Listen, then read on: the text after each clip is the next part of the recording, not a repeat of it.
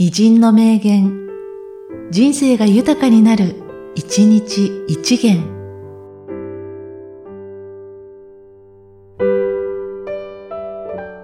4月1日、親鸞。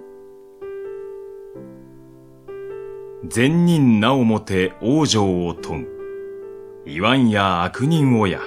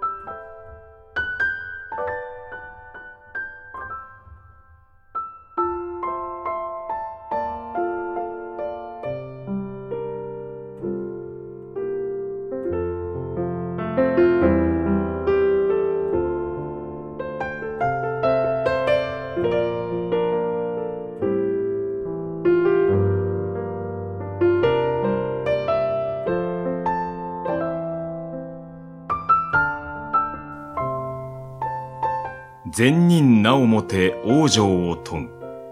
言わんや悪人をや。